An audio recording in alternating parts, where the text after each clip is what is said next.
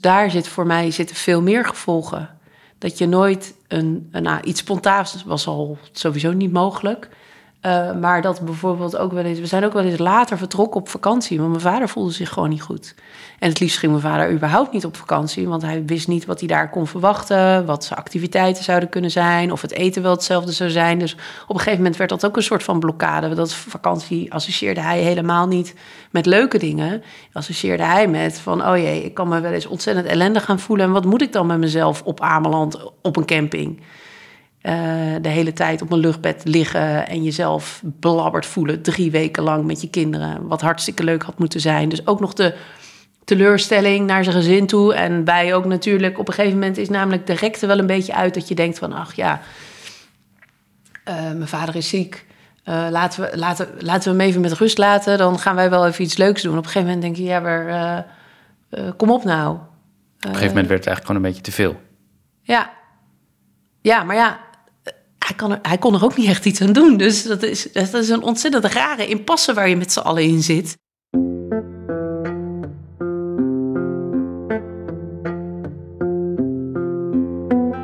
Ongeveer de helft van de Nederlanders heeft een chronische ziekte of aandoening. En een deel daarvan heeft ook kinderen. Hoe is het om op te groeien met een chronisch zieke vader of moeder? Hoe beïnvloedt dat je leven? Dat onderzoek ik in dit seizoen van de podcast Niet Alleen Ziek. Eerder maakte ik al een serie afleveringen met moeders en één met vaders. Nu praat ik vier afleveringen lang met drie kinderen van chronisch zieke ouders. Ik ben Maarten Dallinga en maakte deze podcast voor Stichting BNP, samen met Esmee Koeleman. Aflevering 3. De erfenis. Ik denk dat dat het voornamelijk is, is dat, je, dat ik niet zo snel onder de indruk ben van een noodsituatie en dat ik dan heel snel handel. Wat is de impact van opgroeien met een chronisch zieke ouder op hoe Anne-Frida, Martijn en Tessa nu in het leven staan? Daarvoor is het goed om eerst nog wat meer te weten over de ziekte van hun ouders. Dit is Anne-Frida. Ja, diabetes is dat je uh, je bloedsuikerspiegel niet meer gereguleerd wordt door je eigen eh, lichaam. Dus de insuline die je al vleesklier aanmaakt, die wordt of verminderd of niet aangemaakt. Uh, bij mijn vader was het zo dat hij al vleesklier in het begin nog wel iets deed, maar je wist niet wanneer. En dat betekende dat als hij dat uh, kunstmatig ging inspuiten, de insuline, om zijn bloedsuiker te regelen, dat dat uh, soms totaal verkeerd aansloeg. Want dan ging die alvleesklier, die werd ineens wel actief. En dan uh, kelderde zijn bloedsuikerspiegel heel erg. Als gevolg daarvan kan het of zo laag worden, dan heb je een hypo. Ja, dan kan je bewusteloos raken. Of je hebt een hyper, kan je ook bewusteloos raken. Dus je hele dieet staat onder druk. Alles wat je doet staat onder druk. En je hele dag wordt beheerst uh, door wat is mijn suikerwaarde in mijn bloed? Ik denk dat in de loop van de jaren dat pas duidelijk werd dat het niet alleen het flauwvallen, uh, als je niet op tijd eet, dat dat heel heftig is. Maar dat er ook zeg maar de schommelingen van je bloedsuiker maakt dat je hoofdpijn hebt, vermoeid bent, uh, niet lekker in je vel zit. Daar word je zaggerijnig van. De wetenschap weet nu ook beter dat uh, diabetes zeg maar invloed heeft op depressie en dat soort dingen. Martijn legt uit wat de gevolgen zijn van COPD. Zijn Zuurstof neemt heel weinig bloed op en zijn longinhoud is vrij nou minimaal. Ik weet niet hoeveel het nu is, maar laat even wat ik weet nog een keer was 20%. Dus dat betekent eigenlijk dat uh, als jij een trap oploopt, kan je wel eens buiten adem zijn. Dat je denkt, nou, maar dan ben je vaak heel snel ben je er weer bovenop. Als mijn vader de trap oploopt, moet hij daarna echt bijkomen. In de situatie was het ook heel vaak uh, na het eten, dutje. Er was een keer een nacht dat de ambulance kwam, omdat mijn vader uh, enorme hitte, kortademigheid had. En um, ja, de arts kwam, of de ambulance kwam. En die zei, ehm, mijn vader lag al in bed op dat moment. Die zei, meneer, u bent een, een uh, marathon aan het lopen op dit moment, zeg maar. Dus zijn, uh, ja, zijn hartslag was debiel hoog. En uh, nou, toen is hij daarvoor opgenomen, inderdaad. Uh, ik denk dat het te maken heeft dat die weerstand gewoon laag is. Die organen werken gewoon niet allemaal optimaal meer. Dus dan krijg je een beetje een optelsommetje van dingen. Ehm, dus ja, hart speelt inderdaad ook mee. Het is niet per se iets chronisch. Het is echt gewoon die COPD natuurlijk die het meeste is. Maar ja, het takelt allemaal een beetje af. Uh, nou, hij is natuurlijk ook 73, dus je bent ook gewoon wat ouder. Hij is extra kwetsbaar. Ja. Uh, vanwege zijn leeftijd, maar ook dan... Ja, ook de ziekte. Nou, kijk, uh, op het moment dat ik nog thuis woonde... stel je voor, is een griepvirus ergens. ik krijg het griepje. Ik ben één dag ziek. Ik ben weer beter. Mijn moeder heeft het griepje. Die is een weekendje ziek. Prima. Mijn vader is één, anderhalve week gewoon knock-out, zeg maar. Dus dat, zo kan je het verschil erg zien qua die gezondheid. Daar waren we in de coronaperiode ook echt bang. Zeker omdat er ook iets als long-covid... Uh, dat, ja, wij dachten, nou ja... Ik heb heel vaak gedacht, nou, op het moment dat hij corona krijgt... Ja, dan is het gewoon over. Want er zit niet zoveel long om aan te tasten. Dus dat kleine beetje wat er is... Wat wel op een gegeven moment een doorn in het oog was... omdat mijn vader rookte. Dat is eigenlijk heel nou ja, dom als je natuurlijk iets aan je longen hebt. Dat versterkt het, dat verergt het. Ik denk dat mijn vader dat nooit zo heeft gezien. Dat zijn wel dat ik denk, oh ja, dat was misschien niet zo slim geweest uiteindelijk. Zeker op de lange termijn. En, uh, Daardoor maar, is het misschien erger geworden. Ja, 100 procent. Weet je wel zeker? Ja. Nou ja, dat is wel de conclusie die ik heb getrokken. Ik, die heeft hij misschien zelf dus niet getrokken. Uh, de dokter heeft hem heeft die conclusie ook getrokken. Uiteindelijk is hij ook gestopt. Uh, maar ja, dat zorgt er. Ik heb bijvoorbeeld echt een hekel aan rook gekregen, omdat je dan uh, ziet dat het gewoon niet goed voor je is. Dan naar Tessa. Zij werd mantelzorger toen haar moeder ziek was. In haar tienerjaren nog wel. En waren er dan geen andere mensen om het gezin heen die hielpen? Bijvoorbeeld buren, familieleden, vrienden? Um, ja, mijn moeder die had een beste vriendin en die ging wel eens mee naar het ziekenhuis. Of die kwam dan wel eens langs. We hadden een hondje. Dat was wel echt een. Uh, toen zij ziek werd, hebben we een hond genomen. Dat was voor haar wel een hele grote steunfactor. En voor de rest mm, niet heel veel. Nee, ja, familie die wel eens kwam kijken of op bezoek kwam van hoe het ging. Of op ja, verjaardagen, hoe dat er werd, naar werd gevraagd. Maar nee. geen structurele hulp. Nee. Hoe kijk je daarnaar? Wat vind je daarvan? Het is bij ons gezin niet heel standaard om om hulp te vragen. Dus ja, ik denk niet dat ze er ook over na hebben gedacht. En dat het op zich wel goed ging. Er zit ook best wel veel schaamte hè, als zoiets gebeurt. Ja. En je wil je niet nog kwetsbaarder opstellen dan hetgene wat er al aan de hand is. En professionele hulp, was dat er? Nee. Nee. Hadden jullie daar geen recht op? Geen idee. Ik weet dat, we, dat, dat ik daar wel behoefte aan zou hebben gehad. Gewoon om überhaupt te kunnen ventileren even. Praten? Ja, ja. En niet zozeer lotgenoten, maar gewoon eventjes iemand die het aanhoort. Achteraf gezien bedacht ik me laatst wel, ja, mijn tante die stuurde dan af en toe wel een kaartje van dat ze trots op me was of dat ik het zo goed deed. En als er wat was, dat ik dan haar kon bellen. Heel lief. En dat vond ik toen inderdaad ook wel heel lief. Ik heb er nooit een beroep op gedaan. En dan hadden we nog één familievriendin. En die ging elk jaar met mij winkelen. En achteraf dacht ik later van, oh, misschien heeft ze dat wel gedaan om, om mij even aandacht te geven. Maar dat heb ik toen tijd nooit zo ervaren. Ik dacht gewoon, oh, leuk eruit. En dat was eigenlijk ook wel heel erg fijn. Ik ben, uh, ondanks dat ik dat toen tijd misschien nog niet had gewild, ben ik heel erg uh, volwassen al geworden toen tijd voor mijn leeftijd. Ik heb een heel erg sterk verantwoordelijkheidsgevoel. Soms zit dat me ook wel een beetje in de weg. Ik ben bedachtzaam. Ik heb mezelf veel geleerd uh, qua uh, ja, computerzaken, uh, dingen aanvragen, financiële dingen. En ik heb nu gewoon heel erg zicht voor ook de jonge mantelzorgers. Dus juist door mijn situatie in me erin verdiept te hebben, zal ik wanneer een kennis bijvoorbeeld ziek is, zou ik me eerder richten op de kinderen. Of wanneer ik van iemand anders hoor, dat ik altijd vraag naar, ja, maar hoe is het met die kinderen? Dus ja, dat, dat vind ik eigenlijk wel. Ik, ik, ben, ik kan het heel goed aanvoelen hoe het met mensen gaat en of ze eerlijk zijn of niet. En dan kan ik best wel ja, goed, goed doorheen prikken. Ja. Je hoort Anne-Frida. Nou, mijn moeder heeft achteraf wel eens gezegd van je vader die heeft ook echt wel depressies uh, uh, gehad. Ja, het is gewoon een beperking. Maar ja, bijvoorbeeld een gevolg van heel lang insulinegebruik is dat je klontjes krijgt in je aderen. Dus toen in 2000 heeft mijn vader zijn eerste hartinfarct gehad. En dat heeft wel echt uh, hem wakker geschud. Van oeh, dat was wel. Uh, want ja, ik was uh, twintig. Eh, nou, mijn broertje was 16 en mijn zusje was eh 13, 12, 13. Dus dat was gewoon best wel... eh, hij had gewoon nog jonge kinderen, zeg maar. En je ziet, ik denk, daarna, ook als gevolg van een hartinfarct, is hij gewoon minder actief geworden, minder gaan bewegen. En nou ja, dan leidt dat weer tot overgewicht, wat weer gevolgen heeft voor je diabetes. En uiteindelijk is het een soort van neerwaartse spiraal eh, li- lichamelijk. En je, je gezondheid wordt gewoon alleen maar slechter. Ehm, dus uiteindelijk is hij overleden aan een, eh, aan een acute hartinfarct. Ehm, hij is 65 geworden. Hij heeft net een, eh, een maandje pensioen gehad. Ja.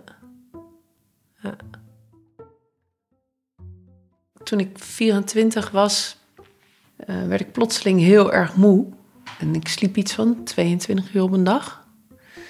En ik dacht eerst dat het eh vijver was, want ik was een supervrouw. En eh, ik zou zeker niet ziek worden. Eh, ik had alles onder controle. Ehm, maar ja, dat bleek dus eh, wel heel duidelijk een burn-out te zijn. Ja, als je dan beter probeert te worden, ehm, eh, dan eh, kom je in gesprekken met psychologen, kom je erachter dat een deel van de patronen waardoor je die burn-out krijgt, die liggen in je jeugd. En een van die patronen bij mij was dat ik dus altijd wilde zorgen dat het goed ging met anderen. Dus het volledig eh, willen voldoen aan andermans eisen, maar daar ondertussen ook in mijn hoofd een beeld van vormen die met extreme eisen, ja, maakt gewoon dat je jezelf uitput. En als je dan ook nog het verantwoordelijkheidsgevoel hebt, het ster de sterke drang hebt om altijd te leveren wat er van je gevraagd wordt en het liefst nog iets meer, want dan is iedereen gelukkig en tevreden om je heen. Ja, dan, dan, put, dat, dan put dat je uit. Ik merkte het ook wel natuurlijk met sporten. Dat is ook een ding wat ik zelf heel erg heb nu inderdaad. Ik vind sporten zelf heel belangrijk en leuk. Eh, mijn vader kon niet bijvoorbeeld lang bij mij voetballen vroeger. En dat konden andere vaders dan wel. En eigenlijk, nou ja, ik heb nu geen kinderen. Eh, hopelijk wel ooit. Eigenlijk lijkt het me hartstikke leuk om bijvoorbeeld te kunnen sporten met mijn kinderen. Ik doe wel eens padel. Dat is met twee vrienden van mij, die zijn broers. En dan is hun vader daar ook bij. Dan denk ik, oh ja, het is eigenlijk wel heel tof om nog met je op je 28ste... dat je gewoon met z'n vieren dan in dit geval... dat we zo met z'n allen padel doen, dat die vader dat ook kan doen. Dus dat is wel heel leuk. Is het dan ook confronterend om dat dan te zien? Nee, Dat zij hun vader Nee. wel bij zich hebben? eigenlijk niet. Het, i- het is nooit heel confronterend voor mij geweest. Ik heb er altijd heel veel vrede mee gehad met dat dat de situatie was. Wat is zijn levensverwachting? Nou, dat is wel... eh, ik ben het jaren geweest op mijn verjaardag... waar mijn ouders langsgekomen. Eh nou, hij is nu 73, geloof ik inderdaad. Ja, hij, had wel een, hij heeft een gesprek met een specialist gehad inderdaad... dat ze het maar moest gaan hebben over... eh, nou ja, hoe lang dus de specialist was er vrij zenuwachtig over. En zei mijn vader, oh ja, de houdbaarheidsdatum. Zei oh ja, ik ben echt blij dat u het zo zegt. Dus ja, er komt inderdaad wel op dit moment een moment aan... dat het gewoon een beetje ophoudt. Zeg maar, de organen stoppen gewoon natuurlijk. En ja, dan kan je heel weinig eh, doen op dat moment. Dus ja, ik heb zelf altijd wel een beetje rond mijn vijftiende gedacht... oh ja, waarschijnlijk stopt het op een gegeven moment. En ik gaf het niet zo heel veel tijd meer. Ik dacht, nou, ik weet het niet.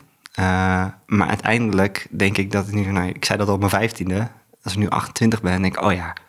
er zijn nog wel heel veel kostbare jaren aan toegevoegd uiteindelijk. Dus dat is ook, ja, heb ik ook een soort van vrede mee. Omdat er, het is altijd iets wat in je achterhoofd zit. En waar je op anticipeert.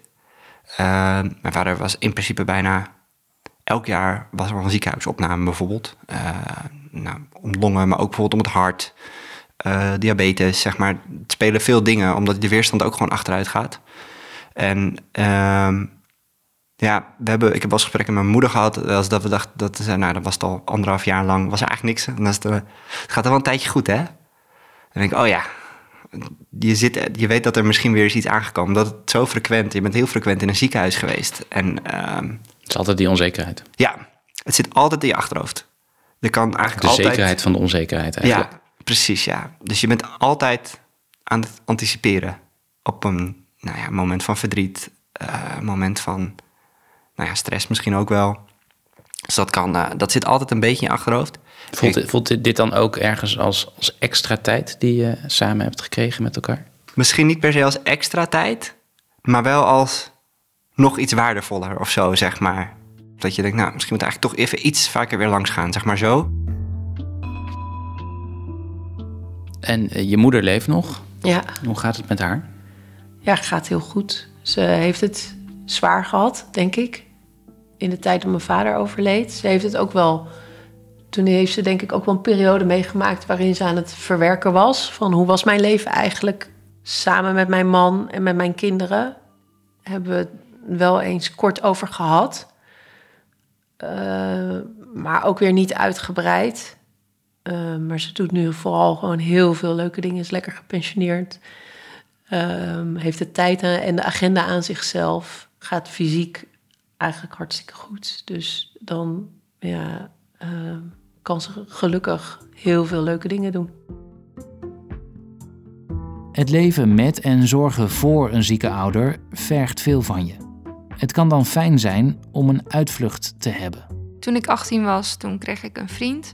En eh, dat zorgde ervoor dat ik eigenlijk wel vaker van huis weg was. En dat vond ik eigenlijk wel eh, fijn. Het, het gaf ruimte. Het gaf ruimte om eventjes te zijn wie, wie ik was. En gewoon dingen voor mezelf doen. In plaats van alleen maar in mijn hoofd bezig te zijn met...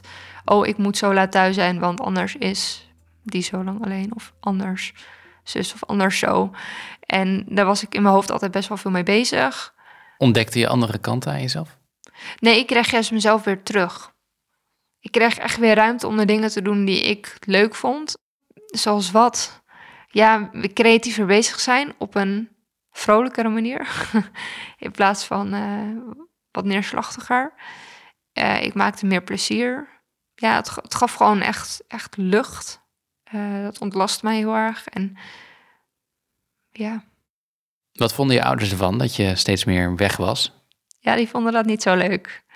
Nee, die waren daar echt niet. Uh, uh, die moesten daar echt heel erg aan wennen dat ik mijn vleugels ging uitslaan, dat ik vaker van huis wegging, dat ik ook uh, mijn eigen ding wilde doen.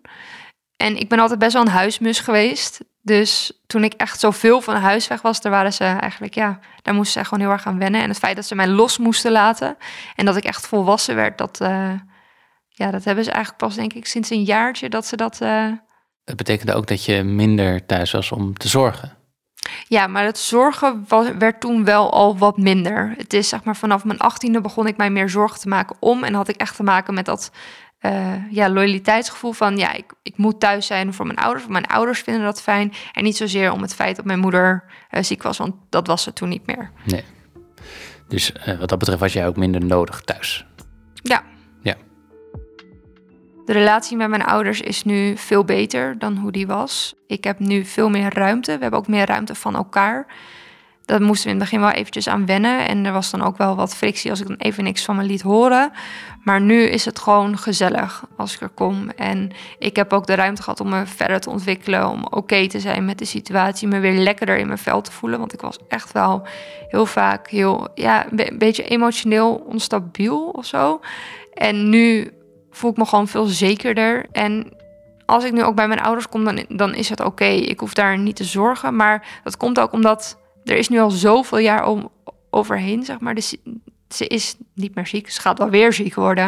Ja, maar, hoe gaat het nu met je moeder? Ja, goed. Ja. ja. Maar het is een vorm van kanker, dus even voor de duidelijkheid, Ja. die, die om de zoveel jaar weer Ja. terugkomt. Dus dat is zeker. Ja. Wanneer? Geen Nee. idee. Nee. Daarom staat ze ook nog elk half jaar om, onder controle.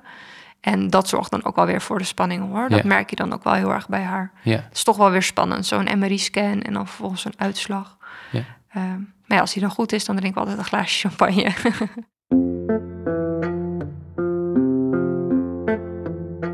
Je luisterde naar de derde aflevering van Niet Alleen Ziek, seizoen 3. In de volgende en laatste aflevering vraag ik Anne-Frida, Martijn en Tessa... wat had je graag anders gezien aan hoe je ouders omgingen met de ziekte in het gezin? En wat hadden ze achteraf zelf misschien anders hebben willen doen? Niet Alleen Ziek is een podcast van mij, Maarten Dallinga, voor Stichting BNP. Esmee Koeleman hielp bij de montage. Voor reacties niet alleen ziek.bnp.nl. Meer informatie op stichtingbnp.nl. Vind je dat meer mensen deze serie zouden moeten horen? Laat dan een recensie achter bij Spotify of Apple Podcasts. Of deel een bericht op sociale media. Dat helpt. Bedankt voor het luisteren en graag tot de volgende.